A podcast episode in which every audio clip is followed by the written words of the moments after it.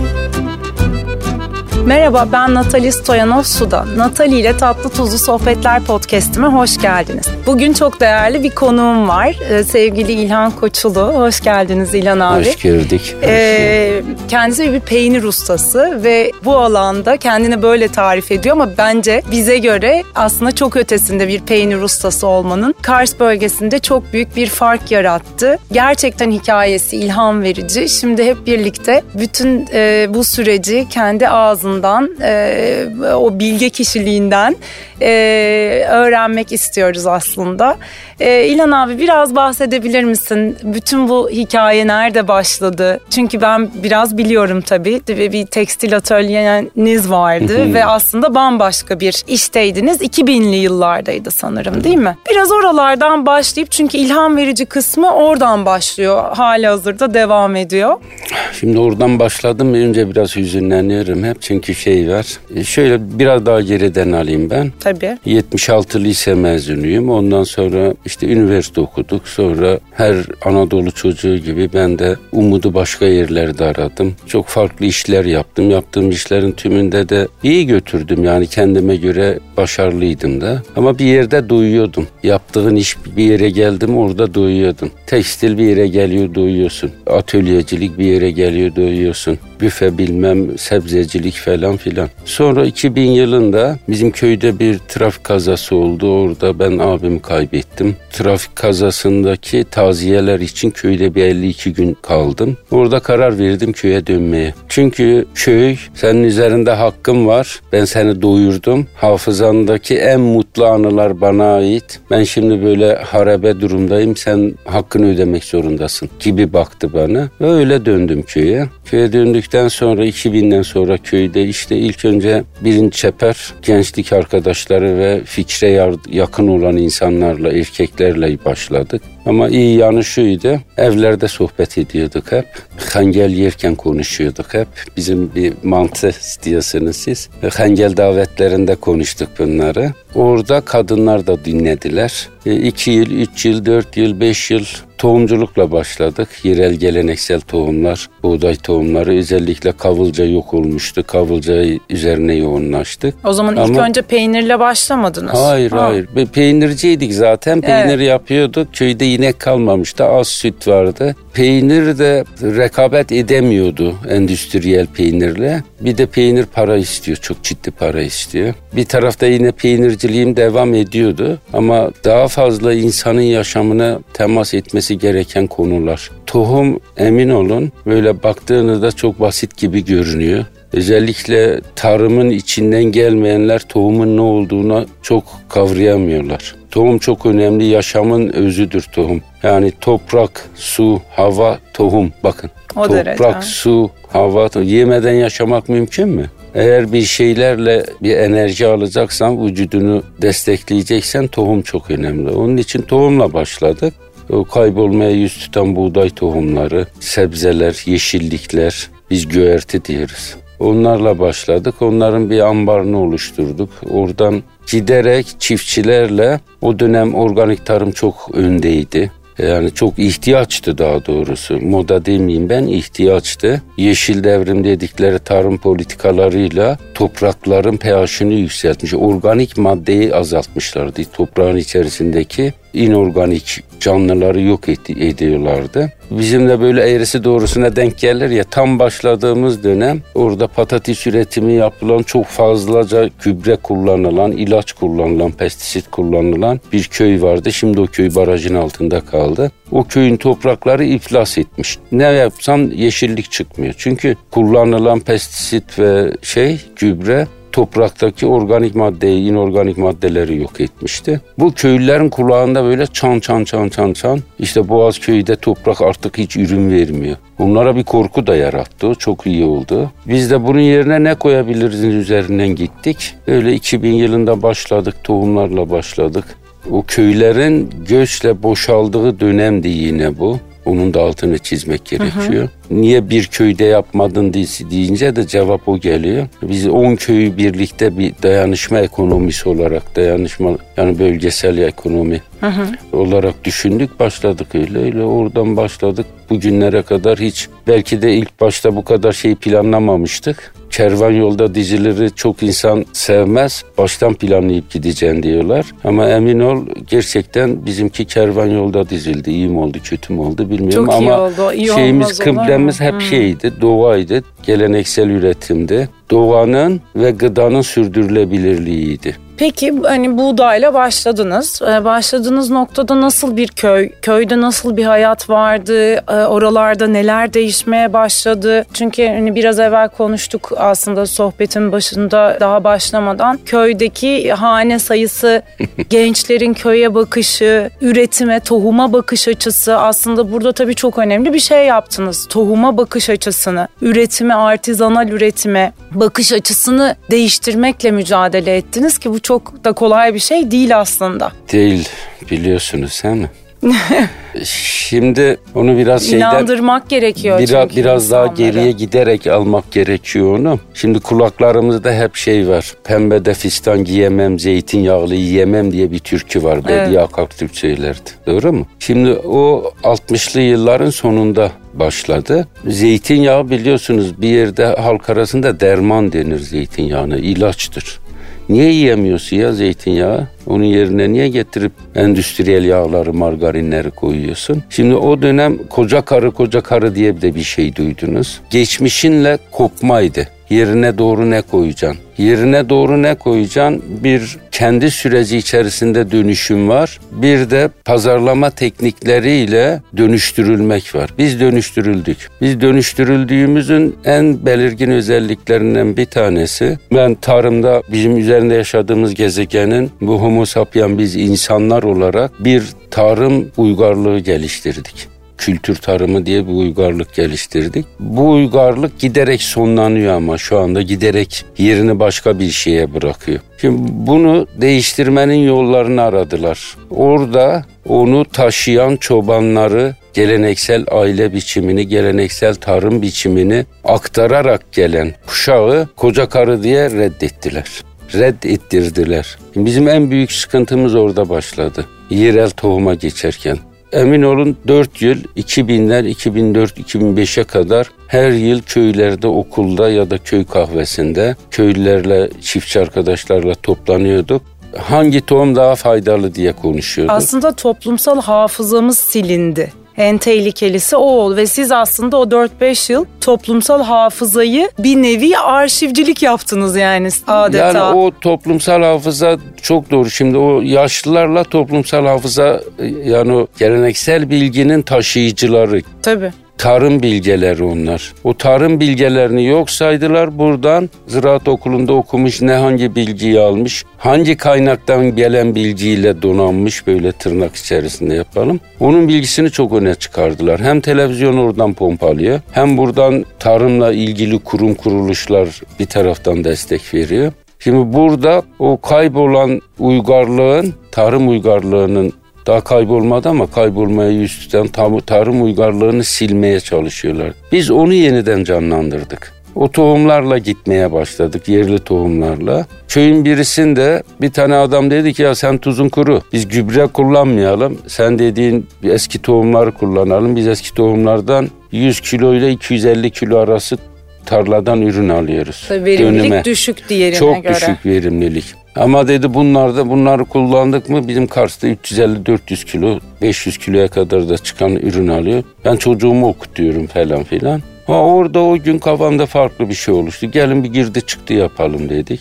İki tane böyle tahtayı çizdik okuldaydık Büyük Çatma köyünde. Bir tarafa yerel tohumlarla yapılan tarım bir tarafa da ziraat tohumu diyorlar onlar. Ziraat tohumuyla yapılan tarım dedik. Sonra tohuma kaç para verdin tarladan geldi kendi tohumu. Bayağı matematik tabii, yaptınız tabii, onların hesabını. Yaptık bunları. iki yıl biz bunları çalıştık. iki yıl, üç yıl bunların bunun üzerine her gittiğimiz toplantıda bunu yaptık. Sonra bir de bir şunu gördüler. Ha burada tamam 125 kilo dönümden ürün alıyoruz. O 125 kilo aldığımız ürünün besin değerleri içindeki tohum tanenin içindeki nişasta daha düşük şu bu.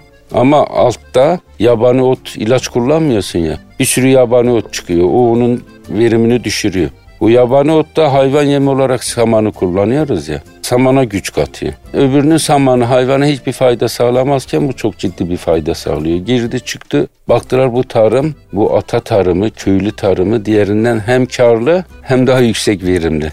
Bir de tabii hani biz tüke, bunu tüketen tarafta olduğumuz için sonuçta daha lezzet, besin değeri, doğallığı vesaire bir araya geldiğinde biz normal undan çok daha yüksek fiyatla bunu almaya razıyız zaten. yani sonuçta. Siz bizden alıyorsunuz. Tabii Bak, kaç yıldır alıyorsunuz. Ki. Şimdi şunu hissetmek böyle lokmayı ağzına aldın mı hissedebiliyor musun? Yoksa ağızda iki çevirip yutuyor musun? Evet.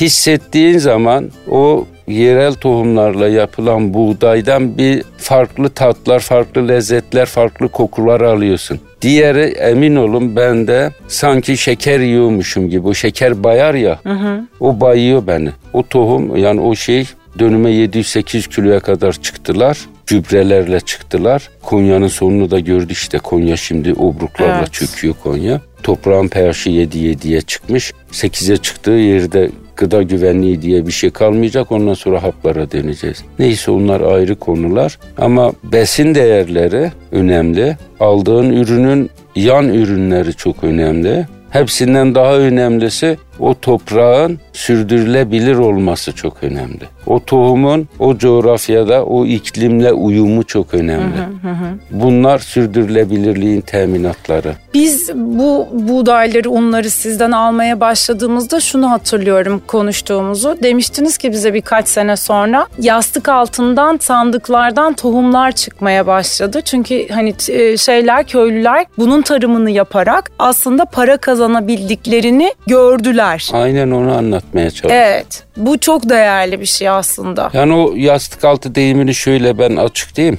Ee, Siz şimdi, söylemiştiniz zaten. Ben söylemiştim. Aynen. Onu açıklayayım ben onu. insanlar bilen insanlar çok iyi anlıyorlar da. Bir tohumun ya donduracaksın bir 50 yıl, 100 yıl, 200 yıl yaşayacak. Dondurmasan yani şoklamasan yaşamıyor. Şimdi yastık altı dediğim şu yine bir hikayeyle anlatayım.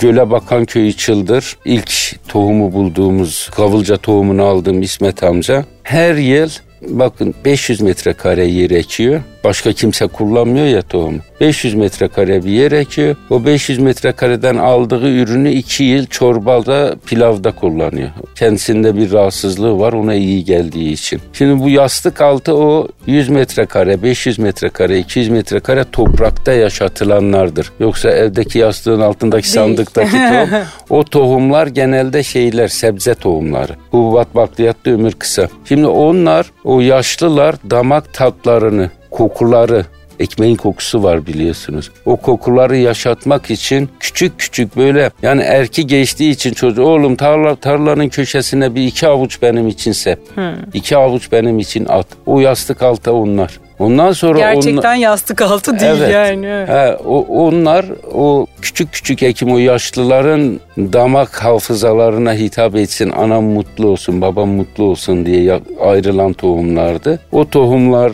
şimdi abartmayayım ama bizim Kars'taki mesela buğday ekimlerinde yüzde elli, yüzde altmış buna dönüştü yerel tohumlara Mesela dönüştü. siz başladığınızda bu işe eğildiğinizde ne kadardı bölgenin e, yani böyle bir istatistik var mı elinizde bir bilgi yani en az ya da şu kadar katına çıktı falan gibi. Çünkü yani aslında biraz rakamsal olarak da insanlar anlasınlar istiyorum. Bu emeklerin boşa gitmediğini sayılarla hissetseler. Böyle bir rakam var mı aklınızda? Yani şöyle söyleyeyim. Türkiye 32 bölgeye ayrıldı. O 32 bölgeye göre de destek planlamaları yapıldı. O destek planlamaları içerisinde Kars bölgesinde buğdaya destek verilmiyordu. Kars bölgesinde fi, yulaf, korunga, yoncaya destek veriyor. Hayvan yemlerine destek hı hı. veriliyor. Destek alamadıkları için de emin olun şöyle yüzde birlere falan düşmüştü yüzde birlere, yüzde 0.75, 0.50 de bile desem yanılmam. Sonra bizim o çalışmalarımız, o edindirdiğimiz farkındalık, ilgi odağına dönüşmesi, kavulcanın para etmesi, kırmızı buğdayın para etmesi, iki değirmen kalmıştı. Şimdi 9, 10, 11 değirmene çıktı bak. Şu anda dün gece e, istatistiklere bakıyordum dün gece. O 0.75 şu anda gelmiş 4.7'ye. Harika. Yani 4.7 bir şey değil gelmiş. ama çok şey yani. 375 bin dönüm arazide tarla bitkisi ekimleri yapılıyor. Onun %4.7'si buğdaya dönüşmüş. Evet. Destek olmadığı halde Hayır. bakın bir de tarımsal destekler alınsa devlet fiye verdiği desteğin onda birini de Kars bölgesinde de verse. Çünkü destekleri şöyle yapmışlar. Ton bazlı destekler o da Konya alıyor işte hı hı, Çukurova hı. alıyor başka bölge. Bizde öyle yüksek volumda çıkmadığı için evet. biz o desteklerden mahrumuz. Desteksiz olduğu halde 0.75'ten 4.70'e çıkmışsa size desteğiz İlhan abi. Çok çok çok bizim desteklerimiz çok şey. samimi söylüyorum. Bizim desteklerimiz sizsiniz. Yani buradaki restoran gruplarıdır. Evet çok değerli yani bu, bu farkındalığı yaratmak tabii. Sizin mesela Beyaz Fırın çok samimi söylüyorum sizin yıllık aldığınız o belki Türkiye'deki kapasite içerisinde deryada bir gözyaşı damladır. Tabii. Ama o gözyaşı damla emin olun bu tarafta yaklaşık olarak bir 100-150 ailenin hayatına dokunduğundan emin olun ve çarpan etkisi var bunun. Hı hı. Siz kullandığınız için X de kullanıyor, evet, aslında de kullanıyor, burada bu, L de evet, kullanıyor. Burada bu sizi ağırlamamızın, sohbet etmemizin bir nedeni de bu aslında. Yani farkındalık oluşsun, daha çok insan bu bilince gelsin. Gerçekten çok değerli. Ben yediğimiz şeyin lezzetini de tabii bildiğim için ve geride de dokunduğu, yaptığı etkiyi e, bildiğim için hakikaten bunu çok değerli buluyorum. Peki buğday tarafında böyle hani buğdayı konuşsak daha çok konuşuruz ama biraz da ben sizin harika peynirlerinizi o Kars'taki Kars için peynir adına aslında Türkiye için peynir adına yaptıklarınızdan bahsetmenizi istiyorum. Çünkü orada Kars gravyerini bir kere bölgesel işaret aldı. Onun dışında Evet, ee, siz İsviçre işaret. coğrafi işaret pardon coğrafi işaret aldı. Onun dışında e, siz biliyorum İsviçre'de Türkiye'yi bu anlamda çok ciddi olarak temsil ediyorsunuz. Biraz nereye gidiyor e, peynir e, Türkiye'de? Artizan peynircilik nereye doğru gidiyor? Biliyorum endüstriyel peynircilik bir tarafta, öbür tarafta da artizan peynircilik var. Biraz bize bahseder misiniz bunlardan? Umutluyum çok iyi yerlere gidiyor. Evet. Yani bundan da çok mutluyum. Şimdi Biliyorsunuz gıda yönetmenliği ile ilgili yasalar AB yasaları, hijyen yasaları 2005 yılında yürürlüğe girdi. Ondan sonra sertifikası olmayan işletmelerde üretilen ürünler rafa çıkarılmıyordu. Bu şu anlama geliyordu. Geleneksel üretimle yapılan ürünler pazara çıkamayacak. Satılmayan ne olur? Evde yemek ne kadar yiyeceksin ki? Şimdi bu peynir bir demin dediğim o tarım uygarlığının bir kültürel parçasıdır. Bakın şimdi dünyada 4000 çeşit peynir var. Türkiye'de 200 çeşit kayıt altında var ama Tarım Bakanlığı çalışıyor. Yakında o 400 olarak açıklanacak. 400 çeşit de Türkiye'de peynir var. Bu neye bağlı çeşitler? Özel klimalara, coğrafyaya ve o klimalardaki diğer gıdalarla birleşmeye göre birleşimine göre peynir çeşitleri çıkıyor. Bu peynir çeşitleri şu anda durun bakalım o tarihi de söyleyeyim. 2005'te yürürlük bizi sokağa attı. Ee, daha sonra 2011'de ya da 2012'de bir yönetmenlik çıktı. Marjinal adımızı da koydular. Oradan çok rahatsızım. Marjinal sınırlı gıda üretim yasası dediler. Sonra şeyin e, bu yerel gıdanın, yerel peynirlerin farkına varıldı. İlk önce öyle bir çöpe attılar ama sonra altını çöpe atmakla altın değerini kaybetmiyor. Sonra yeniden o değerimizi fark ettiler. Şimdi Türkiye'de iyi bir bilinçli, kıymet verenler tarafından tercih edildiğimiz için çok mutluyum. Bunu bu bilinçli ve kıymet verenlerden biri de sizsiniz. Size de teşekkür ediyorum. Aldınız, mutfağınızda değerlendirdiniz. Sizin müşterilerinizden de olumlu tepkiler alıyoruz, geri dönüşler alıyoruz. Bu peynirler önce bir besin değeri olan peynirlerdir. İki, kimlikli peynirlerdir. Tadıyla, kokusuyla, rengiyle, içerisinde barındırır her dönemine ait bir bakteri, dost bir bakteri grubunu barındırır içerisinde. Her dönemine ait bakın bir haftadan iki yıla kadar. Her döneminde ayrı bakterilerle gelir ve 6 aydan sonra beslenmemizde sizin işimizi o kadar kolaylaştırıyor ki bu peynirin beslenmedeki önemini anlatabilsek insanlar ah onu kavrayabilse ondan sonra bizim peynirler bulunmaz olacak. Aslında demin yine podcast'ten önce bize anlattınız azıcık her yemekten sonra bir parça beklemiş, dinlenmiş, bakteri üretmiş peynir yiyin dediniz. Biraz onu da bahsedin. Çok değerli çünkü ya gerçekten. Doktorlar kızar bana sen de bizim alanımıza giriyorsun diye. Şimdi ben şöyle söyleyeyim. Biz e, yaşamımızı sürdürürken ya da bizim üzerinde yaşadığımız gezegendeki yaşam bir besin zinciri içerisinde dönüyor. Bunlar mikroorganizmalardan bakterilere oradan bilmem şuna buna kadar gidiyor. Şimdi peynir nedir? Niye peynir genelde biz kahvaltıda tüketiyoruz ama yemekten sonra yiyen topluluklar da var bilinçli bir şekilde. Peynir bir bakte şeydir, sütün uzun süre saklama tekniğidir. Sütü ne bozuyor? Bakteri bozuyor. Şimdi biz neye destek veriyoruz? Sütün içerisindeki dost bakterilere destek veriyoruz. O dost bakterileri peynirin içerisinde yani peyn, sütü peynire dönüştürüp o peynirin içerisinde o dost bakterileri şey yapıyoruz, koruyoruz. Onları güçlendiriyoruz. O güçlü bakteriler, dost bakteriler de sofraya geldiğinde önce ağız iç floramızı, sonra e, midedeki şeyi, erime sürecindeki şeyi, sonra da kolunda beslenen, beslenmemizi sağlayan o bakteri florasını güçlendiriyor. O güçlenme de peynirden sonra ya da önce aldığımız besinlerden vücudun faydalanmasını, yararlanmasını sağlıyor. Ve vücudun genç kalmasını üreten en tek enzim peynirle üretiliyor. Karaciğer ve peynirin birleşmesiyle. Onun için peynir çok önemli ama hangi peynir? Mera sütünden yapılmış peynir. Ya bitkisel maya ya da şırdan mayadan yapılmış peynir. Çünkü bunların ikisi vücutla dost ürünler. Bir de yani ben genç peynirler yemeyin de, diyemem onlar da iyi. Fakat yaşlanmış 6 ayını doldurmuş peynirler türüne göre çeşidine göre değişebilir. O peynirler hazımda daha kolaylık sağlıyor. Peki şimdi son bir birkaç hafta önce Michelin yıldızı verildi. Restoranlara, işletmelere. Ee, aslında Türkiye'de bir anlamda ham madde tarafına da ben bunun çok ciddi katkısı olacağını düşünüyorum. Çünkü Michelin yıldızı dediğimiz aslında yıldız restoranlara, fine dining yemek işi yapan e, işletmelere aslında birkaç tane farklı kriterin ışığında veriliyor. Bunlardan bir tanesi de yerel ham madde kullanımı, yerel, doğal, özgün ham madde kullanımı. Dolayısıyla aslında sizlerin değeri bu anlamda bence gastronomi dünyasında biraz daha da artacak, fark edilecek. Yani zaten çok değerli ama fark edilmesi anlamında da çok ciddi bir katkı sağlayacak. Siz ne düşünüyorsunuz bu konuda? Ya çok doğru bir strateji, çok doğru bir bakış açısı. Evet. Biz zaten biliyorsunuz ben e, Türkiye Slow Food'un da üyesiyim. Kars kurumunun Tabii şey Kars Birliği'nin de kurucusuyum. Aynen. Yani biz başından beri 20 yıldır slow food şefleriyle çalıştık. Böyle yerellerle çalıştık.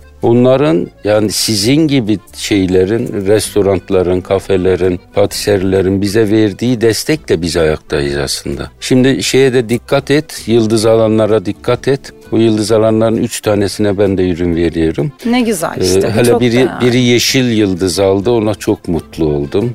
Evet. O yeşil yıldız alması. Biri evet, çift aldı biliyorsun. Maksut Aşkar aynen. Biri bir de hem de yanına yeşil aldı. Evet. Onların zaten farkındaysanız tümü bizim gibi üreticilerden tedarikçi olarak bizden destek alıyorlar. Ve onların yıldız almaları da beni çok mutlu etti. Türkiye'de insanların bakış açısı da biraz aa bunlar niye aldılar? Acaba o şeydeki restorantın ambiyansından mı aldılar? Biraz karıştırınca aa baktılar ki ar- arka planda sizin gibi işte yerel buğdaydan ürün kullanıyor bilmem falan tedarikçiden sebzesini alıyor, şundan tereyağını alıyor, bundan etini alıyor. Onu gördükçe şimdi müşteri de şey yaptı. Yani tüketici demiyorum ben. E, tüketici alıp yiyip bitiren tüketendir. Bizim hı. yararlanıcılar sizin müşteri grubunuz artık yararlanıcıya hı hı, dönüştü. Hı. Ben Evet güzel bu, bir terminolojiymiş e, yararlanıcı. E, ben bu besinden, bu gıdadan nasıl yararlanabilirim?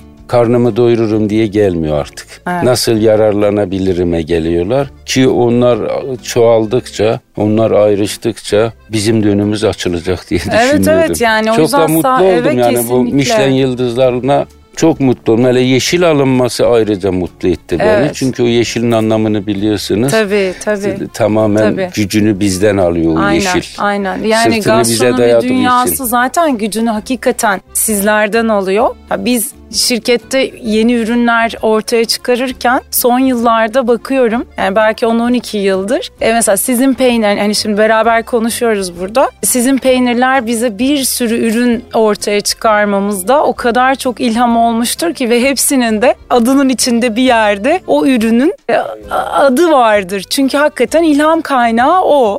Evet. E, dolayısıyla eskiden yurt dışından, farklı mutfaklardan, Fransız mutfağından işte Amerika'dan bile esinlendiğimiz, ilham aldığımız noktada aslında bugün çok klişe gibi gözüküyor. Aslında hiç değil. Kendi topraklarımızdan ve e, katma değer sağlayarak yani değerli ürün yaratan, doğaya saygılı ürün yaratan, gelecek nesillere saygılı ürün yaratan insanların ürettiklerini biz aslında uyarlayarak yeni lezzetler sunabiliyoruz. E, o yüzden hakikaten çok teşekkür ediyoruz. İnşallah çok daha fazla sizler gibi, sizin gibiler çoğalsınlar. Bir kapamadan podcast'imizi size şu şeyi sormak istiyorum. Kars'ta müze yaptınız. Biraz ondan da bahsedelim. Bir, bir de şu köydeki yine konuştuk atölyelerden bahsettiniz. Bir de onlardan bahsedebilirseniz çok sevinirim. Sizle konuşacak çok şey var tabii ama. Şimdi şöyle söyleyeyim. e, 2005'te dedim ya yasa çıktı. Evet. Bu geleneksel peynirler, ben bu geleneksel yerel peynirleri insanlığın kültürel sürdürülebilirliğin ürünleri olarak gördüğüm için biz raftan çıkınca kaybolacaktık. Ben bir o zaman şöyle bir endişe yaşadım. Ya bu prosesler kaybolacak. Sonra bunu şimdi müzeler nedir? Geçmişteki yaşanmışları, geçmişi geleceğe taşıyan kurumlardır. Müzeciliği araştırırken ekomüzecilik diye bir başlığın da olduğunu 1960'lı yıllardan sonra yayınlanan şeyden ya yaşamımıza giren onu fark ettim ve ekomüzeye yöneldik. Ekomüzeler yaşamın içerisinde öğrenip öğretip yaşatan kültürleri yaşatan müzelerdir ve bu ekomüzelerin temeli belge obje dışında sözlü tarihe yaşayan tarihe dayalı olarak yapılıyor. Biz ilk Boğatepe köyünde o peynir çeşitlerimiz yok olmasın diye Ekomüze Zavot'u kurduk. Bizim köyümüzün ismi Zavot. Sonra Boğatepe oluyor 1936'dan sonra. Sonra da o bu sivil toplum çalışmalarının başarısı şeyle ölçülür, çarpan etkisiyle. Kars'ta bir süvari tabyası vardı. Onu son gelen valimiz onu peynir müzesine dönüştürdü. Çok da güzel bir şey yaptı. Ora gerçekten objeler, belgeler üzerinden bir müze. Ama bizim müzemiz yaşamın içerisinden öğrenip öğretip yaşatan müzedir. Peynir müzesi olarak biz öyle devam ediyoruz. Şimdi bir ikinci bir şey Türkiye'de çok iyi bir görüyoruz hepimiz. Kırsal alanda eğitim bitti, köy öğretmenliği bitti. Bizim köydeki okulu, ilkokulu, benim de okuduğum ilkokul harabe olmuştu. Onu aldık, derledik, topladık. Aslında orayı da köy öğretmeni müzesi olarak inşa ettik. Ama ismini şeye dönüştürdük. Yani resmi olarak o köy öğretmeni müzesi ve Boğatepe köyü eğitim, kültür evi olarak kondu. Onun e, orada her yaş grubu eğitim alabiliyor. Dışarıdan çevrim içi eğitimlere girebiliyoruz. Bir de 4-5 tane atölye yaptık. O atölyelerde hamur işleri yapılıyor. Ağaç oymacılığı var, peynir atölyesi var, e, seramik atölyesi var. Şimdi o atölyelerin faydası şu oldu. Orada kafasını boşaltmak isteyen gelenler babamdan bunu görmüştüm, anneannemden bunu görmüştüm, anamdan bunu görmüştüm diye e, o kaybolmaya yüz tutan kültürel birikimler orada yeniden canlanıyor. Bu sene keçeler, yünler biliyorsunuz yapağı artık kullanılmıyor. O keçelerle ilgili bir çalışma yaptık. Çok harika ürünler çıkardılar kadınlar. Şu anda da sergimiz şeyde devam ediyor. Gazhane Hasanpaşa'da test salonundayız. Ne Gizlice- kadar devam ediyor? Ayın ikisine kadar devam edecek önümüzdeki ayın ikisine kadar ziyaret de edebilirsiniz orayı da. Orada da yine sürdürülebilirliğin simgesi ürünler var. El emeği ürünler var. Aslında hani 60 derece nereye dokunabilirseniz dokunmaya özen gösteriyorsunuz. Hepimizin Yani- de yapması gereken Yani- e, sanki bu değil mi biraz? Valla bindiğimiz dala iyi bakalım. İyi bakalım. evet. Çok, Peki çok teşekkür ederiz İlhan abi. İyi ki geldiniz, iyi ki bizi aydınlattınız, aktardınız bildiklerinizi. Ee, tabii ki çok öğrenilecek şey var sizden ama e, bugünlük e, sohbetimizin sonuna geldik. Bizi dinlediğiniz için çok teşekkür ederiz. Bir sonraki podcast'te görüşmek üzere.